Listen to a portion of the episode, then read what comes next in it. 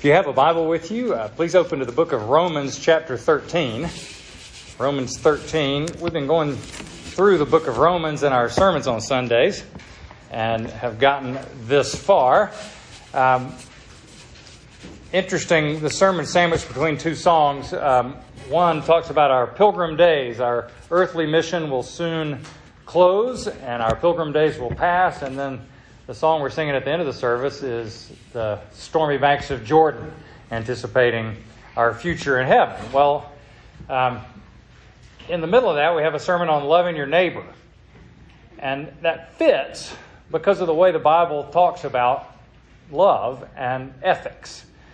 Right? It always wants to put ethical instruction in the midst of the story that our lives are a part of. It doesn't just give us bare uh, information about what's right and wrong, where you just look up in the index a certain ethical subject and then you find the instruction on that in the Bible and then you know what to do.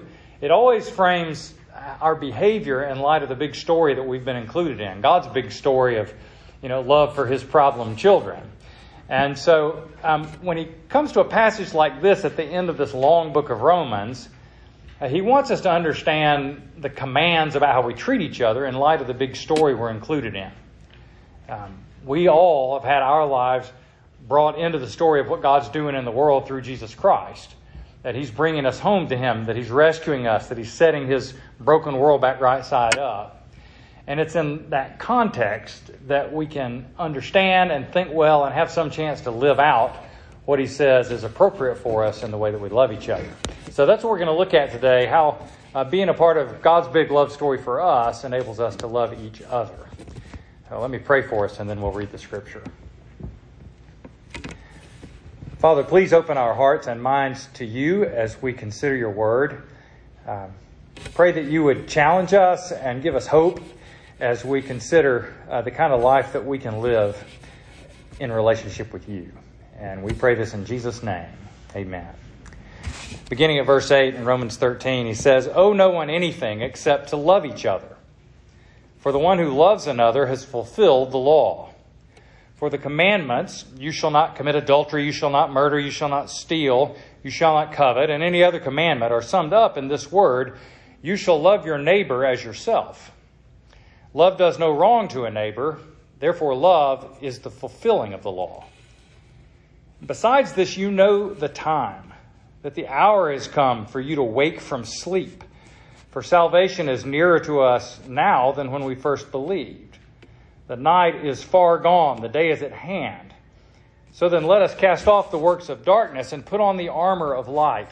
Let us walk properly as in the daytime, not in orgies and drunkenness, not in sexual immorality and sensuality, not in quarreling and jealousy, but put on the Lord Jesus Christ and make no provision for the flesh to gratify its desires. And this is the word of the Lord. Thanks be to God. Got um, two new items to try to understand this week. One was uh, a used car.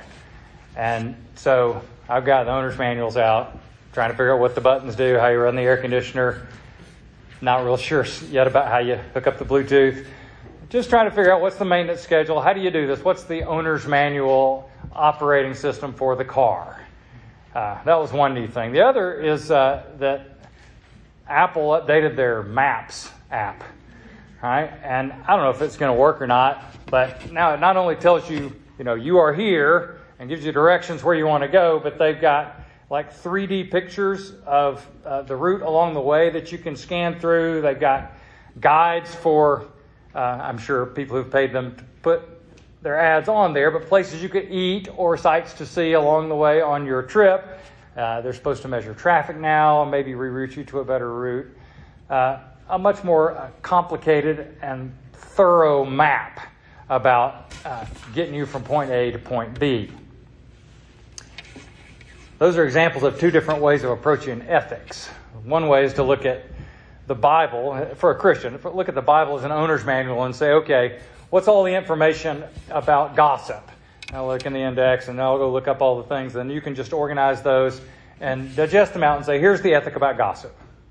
Owner's manual approach. Right?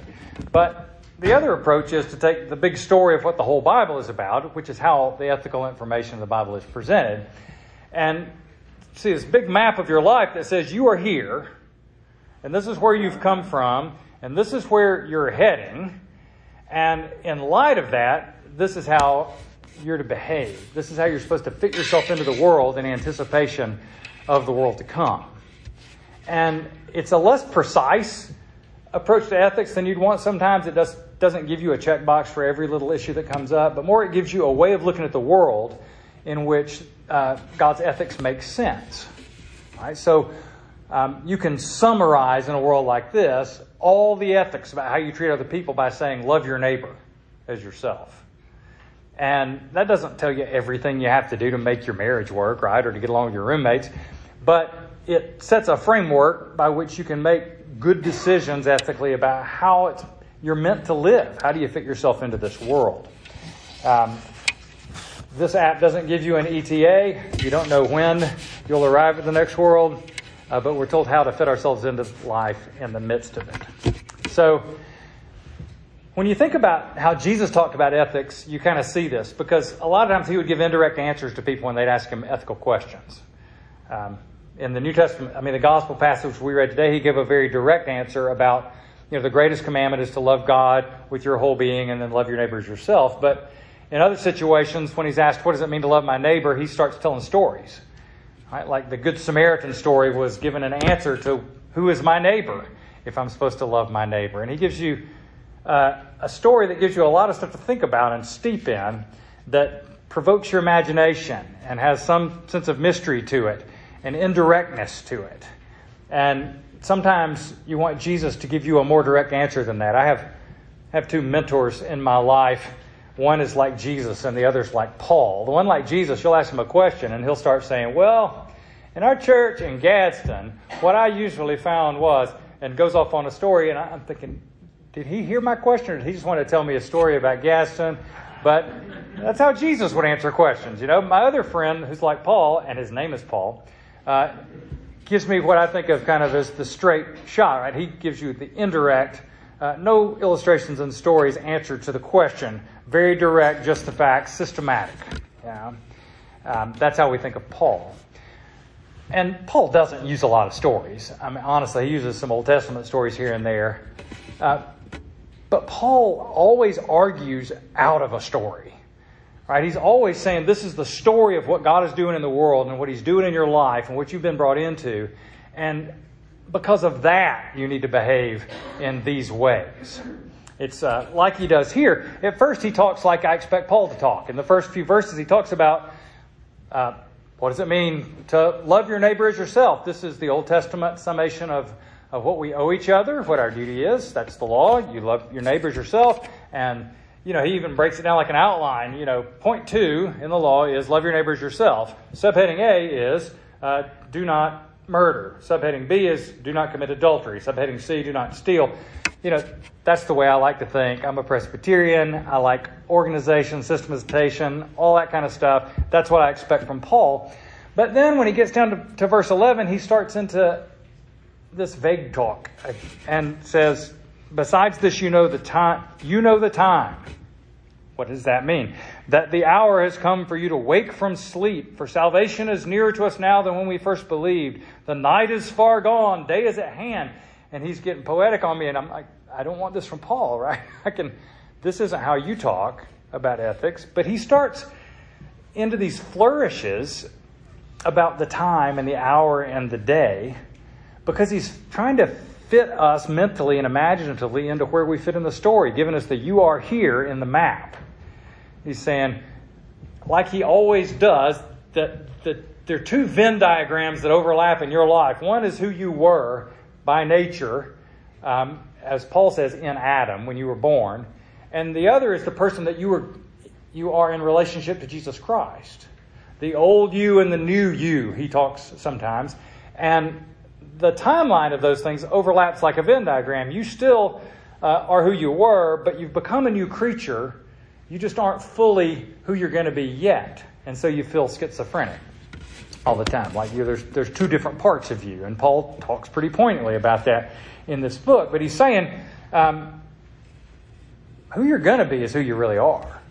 And that's going to happen sooner than you think. Probably. He's not saying he knows when Jesus is coming back. Um, I mean, his, and his argument isn't Jesus is coming back soon, so look busy. You know, you might be embarrassed if you're doing that when Jesus comes back. You know, that's not that's not what he's saying at all when he says it's time to wake up. What he's saying is remember who you are now and what's coming very soon. Whether Jesus comes back or whether you go to go to him, uh, it's going to happen very soon, and that's the reality of your life. That's who you really are, and so you need to live into that now. Orient yourself in the story, and don't just habitually live where you lived before. Uh, your old life is not you, really, anymore, and don't live like it is. So he wants you to be thinking about the big story all the time. That's a little troubling for us. We're not. Uh, we're usually suspicious of big story uh, descriptions of the world and of life.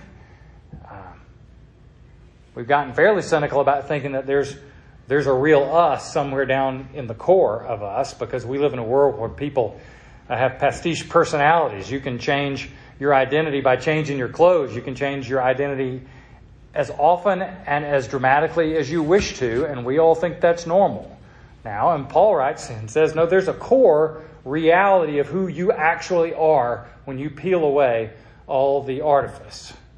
And that is that you are a Christian, the new creation that Jesus is making you to be. That's your destiny and that's your identity now. And he says that's what you need to know. Your story is this that you were created by God uh, and you've rebelled against God. And that explains why you're so awesome and explains why you're such a mess. And you think, that makes sense to me. I, I feel awesome and I feel like a mess, and it seems odd to try to believe both. But a created but fallen creature understands themselves in that story, right? That's the reason we are the way we are. And we've been rescued. We've had an older brother who's come to look for us when we were, had wandered off and to bring us back home. And as we come back home, we have a father who runs out to meet us and who prepares a feast for us because he's happy to have us back and we have a future with Him. We're pilgrims now on the way home to our real home, on the way home to our Father. The new creation is how Paul talks about it. So when he says your salvation in verse 11 is nearer now than when we first believed, he doesn't mean that you're working your way up and almost ready to achieve a right relationship with God. He means the finished product, of what God's been doing in the world, is getting closer. The new heavens and new earth are coming when you'll be fixed. Uh, you won't be double minded anymore. You'll have a body that works, you'll have a brain that works, relationships that work, emotions that work, uh, relationship with God that's unfettered, uh, a environment that isn't hostile to you. These things are coming sooner than you think. And so when you pray, Thy kingdom come and Thy will be done on earth as it is in heaven, uh, don't sleep on that because that's going to happen very soon, is what he's saying. So, but you're not home yet. Right? You're not home yet. You're going to be this person. You started to be, but it doesn't feel like you really are yet. Long way to go in the process. Um, it reminds me of uh, my emotions about my football team this week. Uh, the other team got COVID, and so the game that my team was prepared for and finally favored in uh, got postponed, maybe canceled, postponed though. And so they didn't get to play Saturday. And they don't know when the game's going to be rescheduled. But they're supposed to play, but they don't know when. And so what does the team do now? Let's take a week off and not practice. Let's take a week off, not lift any weights, let's not run. No, they they prepare like a game's coming up, right? They're they don't know when it's coming, but they have to stay prepared uh, because they want to play well when the game comes. Uh, that's what they're doing in the meantime while they wait and don't know how long they're waiting. And it's an example of how we wait. Uh, we're preparing for our new life, even though sometimes it seems very far away. He says it's not. It's kind of a truism when he says, you know, it's closer now than when you first believed. Yeah, that's true, but it's also a helpful way to think, right? You know, I don't know how long it's going to be. But you can ask Christians who've been Christians for a long time, and they'll tell you the ticking clock does have a motivational effect on you as you think about your life. and you think about uh, how you treat people and how you spend your time because you realize your time actually is getting pretty short. What this means is what Paul isn't saying here, which sometimes gets confused because of the last verse in the passage where it says, Put on the Lord Jesus Christ and make no provision for the flesh to gratify its desires. Uh, some people take this to mean that Paul is describing um, our ethical life apart from the big picture, and he's just saying, here's how you live as a good person. You've got this flesh, which is your body, that's bad, and you've got this soul or spirit uh, inside you that's immaterial, and it's really good. And so you need to make sure you don't indulge your body so that your soul can really shine through and you can uh, be a healthy and upright Christian person. And that's not his argument at all, because when Paul uses the word flesh, what he means is the whole circle of who you used to be, body and soul, in rebellion against God. And the new person that you put on when you put on Christ, this identity, this new you, is body and soul, everything that you will be uh, when he's finished his work in you.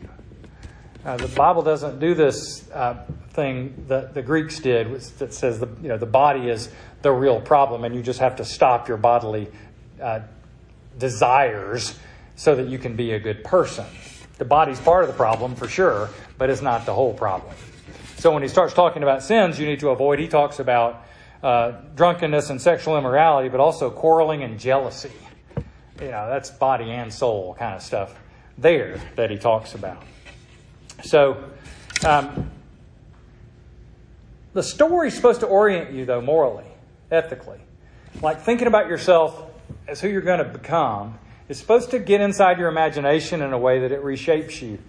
Um, and an analogy of this would be like the stories people tell at an AA meeting in recovery. You know, that's what you do at an AA meeting is you just tell your story. And it's amazing how little is unique in the stories, right? All the stories are the same. No one says, whoa, I had never heard anything like that before. The point is, you think, whoa, that sounds exactly like my life, right? I've not only heard that a lot, I've lived that. And that story is meant to give you some hope, to make you realize that a person can be lovable even if they're as damaged as you are.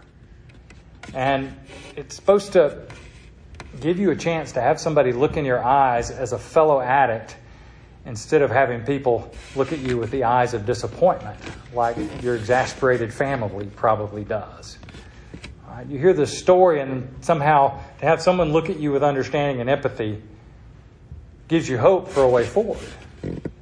And so, our stories as Christians and the story that we've been included in gives us hope in that way. We find ourselves in the story and realize, you know what, I, I know who I am. I'm not under any illusions about how good a person I am. Um, but what Jesus says he's doing to fix the world and fix people like me might really be real. There might really be a fixed version of me one day. There might be a version of me that is actually easy to live with and pleasant to live with. And um, that could actually happen, and it gives us hope. The gospel story orients us that way. Right? We get seen through empathetic eyes, and we get hope that there might be something different about us. It happened to Augustine uh, St. Augustine, most of you probably know, a fourth century bishop in Africa. Um, his story is very famous. His confessions are one of the pieces of the canon of Western literature. Um, such a good Christian that, like, his life shapes the way everybody reads this text because he was converted by reading this text that we're reading today. Uh, that's never going to happen for you. You may have a favorite verse and you may, like, needle point it and put it on your wall. But no one's ever going to say, this is the famous Augustine passage. Yeah. He was special. But he, he had a Christian mother, Monica, who loved him and tried to raise him as a Christian, but he didn't really want any part of that.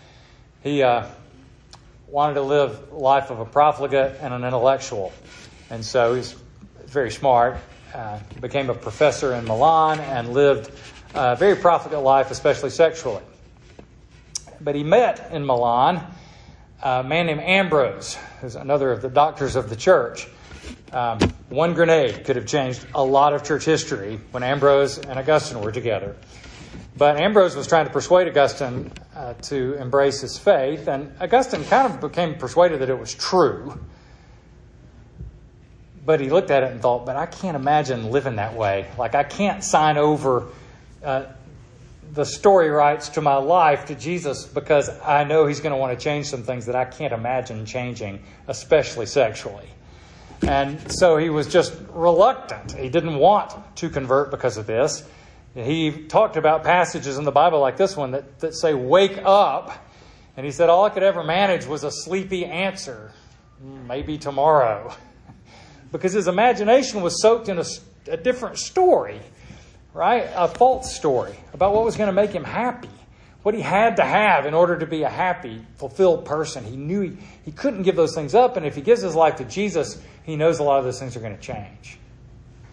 And his story was that he was sitting in the garden uh, wrestling with himself mentally about what was wrong with him and why he couldn't match up what he knew he ought to be with what he was. And he heard over a garden wall children uh, playing some game, apparently that he had never heard of, but they were singing Tolle Lege, Tolle Lege, take up and read. And he took it in what seems like a superstitious way to be God's own voice telling him to take up and read. So he goes in his house, he grabs his Bible and does what you're not supposed to do, flings it open, finds the first thing he sees, and it's Romans 13. Uh, 13 and 14 says, uh, Let us walk properly as in the daytime, not in orgies and drunkenness, not in sexual immorality and sensuality not in quarreling and jealousy. And the light bulb came on. of all verses, that verse, uh, light bulb came on, and he was converted, became a Christian then. And he puts that story in his confessions that uh, people have read down through the ages very helpfully um, because it became very important to him, and his influence through the ages has been important in teaching us to see ourselves in, the, in God's story like fitting into that big picture and having our loves and imagination shaped by that picture. Some of you have read Jamie Smith's uh, most recent book about that, On the Road with St. Augustine. And um, he really plays that out. That might be a good Thanksgiving book to read if you're looking for one, because it's very good. Uh, Augustine's uh, theory about who we are and how we change is that we're people who's, who love the wrong things and disproportionately and that what Jesus is doing in our lives is causing us to love things that are really beautiful and love them proportionately. Reordering our loves, he says, is what he's after. And that's basically how Paul describes our ethics, the way we treat each other, is that we reorder our loves. So when Jesus goes to teach about loving your neighbor, which is the point here, he tells the story of the Good Samaritan. He doesn't just he doesn't give a list of rules, he gives a story. But there's a lot to think about in the story. Uh, the surface thing you see is I should help people who are in trouble, people who are less fortunate than I am. Uh, that's the kind and good thing to do. That's what a good person does. And everybody goes, yeah, that's that's what the Good Samaritan story tells you. Also tells you don't don't be narrow about who your neighbor is. So when I'm told to love my neighbor, and that sounds pretty good, but then I think, well, I can't exclude anybody from being my neighbor because they have different politics than I do, or a different race, or they're born in a different country than I was. I have the obligation to love them, like Leviticus said in our Old Testament reading. I can't narrow down who my neighbor is because of this. And then you see in the negative examples in that story, the, the priest and Levite who walk by on the other side of the road and don't help the man in the ditch. You see the inertia in our lives the resistance we have to actually show in love when it costs us something. And you start to steep on that for a while. And then eventually you think about it long enough and you think, I'm, I'm the man in the ditch, right? Uh, I'm not the goody two shoes that comes along and helps. I'm the one who needs this kind of help. And Jesus is the Good Samaritan, and He's the one who's come along to help me. And then steep on that for a little while longer, and you remember what Jesus said about how if you, whatever you've done to the least of these, my brothers, you've done to me, and you realize Jesus is in the ditch, and when I ignore him, the one in the ditch, I'm ignoring him. Anyway, Jesus tells this story, and it goes after your imagination, and it moves your heart. It doesn't just give you information and an ethical list to follow. Um, he's trying to get you to love differently and love more proportionately where you need to. Stories are a little vague. I'd rather have a list, a checklist. Tell me what to do in every situation. That would be comforting. That would be that religion they always accuse us of having that I want so much, where you have the easy answers and you don't have to think. I still would like that one. I just want to be I'd be told what to do. And and like Paul does tell you what to do, Jesus does too. They quote the commandments. It's not like they are fudging on the law by appealing to your imagination. You get all nearly all of the second table of the Ten Commandments here, except for honoring your father and mother and and uh, bearing false witness. He mentions the others by name.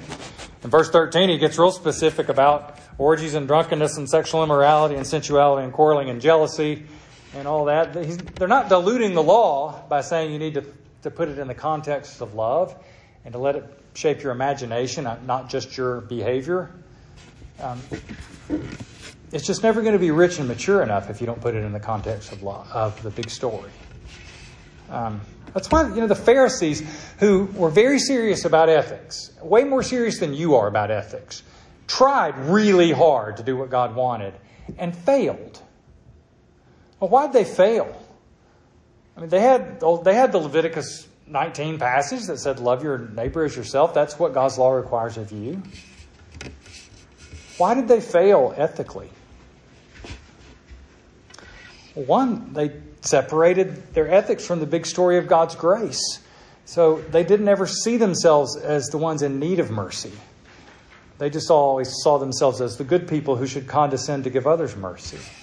And so their, their mercy was sterile and off putting to people. It didn't flow from a heart that was astonished by God's grace. But the other thing they did is they fell into the habit of trying to distill out of the biblical information a list of rules to follow. We're going to distill an ethics out of the story and just follow the code of ethics that we distill. And that distorted and mutated what it meant to keep God's law. So when Jesus came, he said, The Pharisees sit in the seat of Moses, so listen to what they tell you and do it. But don't be like them. Listen to what they tell you and do it, but don't be like them. Because they separated their ethics from God and from the story of their lives with God. If you have the rules and try to keep the rules, but you don't have love, and I mean affectionately, don't have love for the people that you're keeping the law toward, Paul says in 1 Corinthians 13 famously, you're a noisy gong or a clanging cymbal. Without love, keeping the rules is nothing, he says. And I mean, that's affectional love. Not, this isn't where you think, well, Love isn't a feeling. Love is doing the right thing no matter what you feel. But that's not true biblically. Love is a feeling and doing the right thing towards other people. Um, think of a husband who comes to marriage counseling. His wife's been unfaithful, and he's furious, and, he's, and he says, I've never been unfaithful. I have kept all the rules. And the wife's saying, I obviously broke the rules, but you have never loved me. Right? Who's at fault in this breaking marriage? Both of them. Right? Because there's not love. Without the context of love and the story of love, our rule keeping doesn't matter. It doesn't do anything. How can you command though? How do you command somebody to be affectionate and empathetic, care about somebody like emotionally? Isn't that just something that happens to you? I fall in love? How can you command somebody just to do that? Feel this. Right? You can't. Not to any effect, anyway. You can tell people to, but they can't just do it. The way you drive people toward love and stir people up in love is with story, right? You put them in a story that says, You see yourself in the ditch, you see yourself as the one who wasn't just undeserving and helpless, but uh, who deserved to be in the ditch. If you start to feel that, it'll change the way you look at other people when they're in the ditch. Uh, might create some empathy in your life. And when you see your neighbor in the ditch and you think about Jesus' story about the Samaritan and you think, well, that guy in the ditch is a Democrat. I don't have to love him, do I? Right? Or when you've been to the AA meeting and people have looked at you not like your disappointed, exasperated family does, but people who have hope and empathy for you, that sort of changes you too. Right? Enables you to look at other people with some compassion and even some hope and some love. To realize that, as Paul says here, when you see people that are hard to love, you're in their debt you're in their debt because of the big story of what Jesus is doing for you, the change that He's making in your life that you haven't deserved either. So he gives a couple of examples. Say these quickly. He talks about sex and he describes failures of love. When people use sex to gratify themselves and to use and to humanize other people, uh, they are not fulfilling their obligation to love. Right? We think you know, love should never be constrained or defined. There shouldn't be guardrails and parameters put up around it. He says, if you're going to love people, you have to honor them sexually. All right? The seventh commandment, which he mentioned earlier, you protect other people's uh, marriages. You protect other people's purity. Um, it's not squeamish about sex. Did you ever see Quick Draw McGraw? Yeah. oh, people. Um, Quick Draw McGraw had a sidekick uh, who was a vigilante of sorts named El Kabong. You remember El Kabong?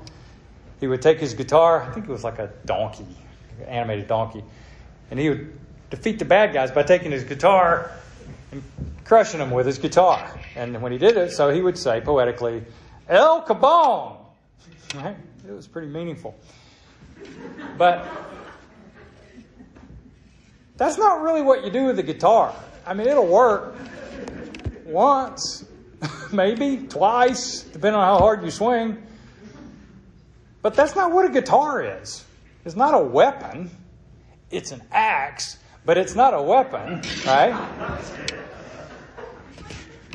And that sex is like that, right? It's the loving way it's not El Kabong. And the, the protections put around sex in the Bible are protections of love. So that you learn to use sex to love your spouse instead of using other people for your own gratification.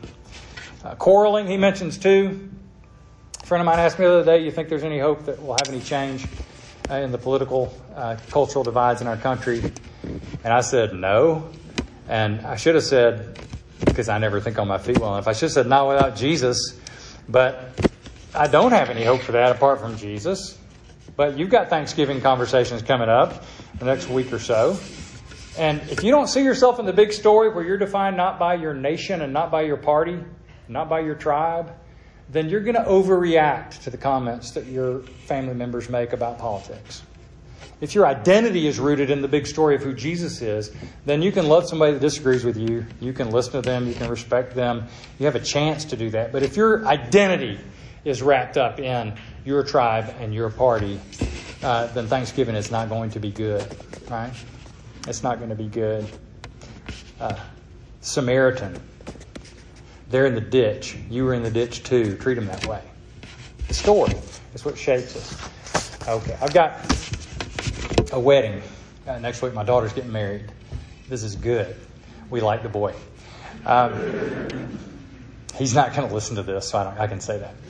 Um, I'm doing the wedding. I always said I wouldn't do the wedding because I didn't want to cry because I'm an ugly crier and can't cry and talk at the same time. But it's a small, COVID, cheap wedding, and I don't have to pay another minister this way, so I'm going to do it. And so, you know, what would you say to your son in law in the wedding sermon? Is, and I'm, I'm going to try not to say too much to him, but you want to tell them to love each other, right? It's what everybody intends to do and plans to do when they get married, is love each other. But Christian marriage is different. I'm not just going to talk to him about the Bible rules and the Bible roles about marriage. I'm going to talk to him about the story. It says both of these people are Christians who have been changed by Jesus and who are going to be radically changed by Jesus. There's eventually going to be a perfected version of each of them. And um, Jesus has promised to do that to them. He's made vows to them that He's going to finish the work that He began in them. And I'm going to tell them that they have to enter into that story on each other's behalf to love each other. That you look at your spouse and say, I'm invested in, committed to the person that you're going to be. Um, I'm not just telling you that, that I think you're lovable right now. I'm telling you that in the violent process of you becoming like Jesus, I'm going to be your advocate and I'm going to be with you in that process. I'm going to cheer for you in that process and encourage you. Uh, I'm going to rebuke you when I have to do that, real nice like, but I'm going to rebuke you when I have to do that. And I'm going to keep believing that you're going to be that person even when you can't believe it and nobody else around you can believe it and nobody else can see it. I promise to keep seeing it. And that's my commitment to you. That's why my vows are about the future. And it's why my, I will love you and keep you and hold you. And it's why my vows are not a negotiation, but a blank contract. It says, I'm going to love you come what may. Because of the story, not because I understand the rules and promise to keep the rules, but I understand the story of what God's doing in your life, and I'm going to love you through that process, come what may. That's what they have to do for each other married. That's what we have to do for each other and for our neighbors as well. Let's pray.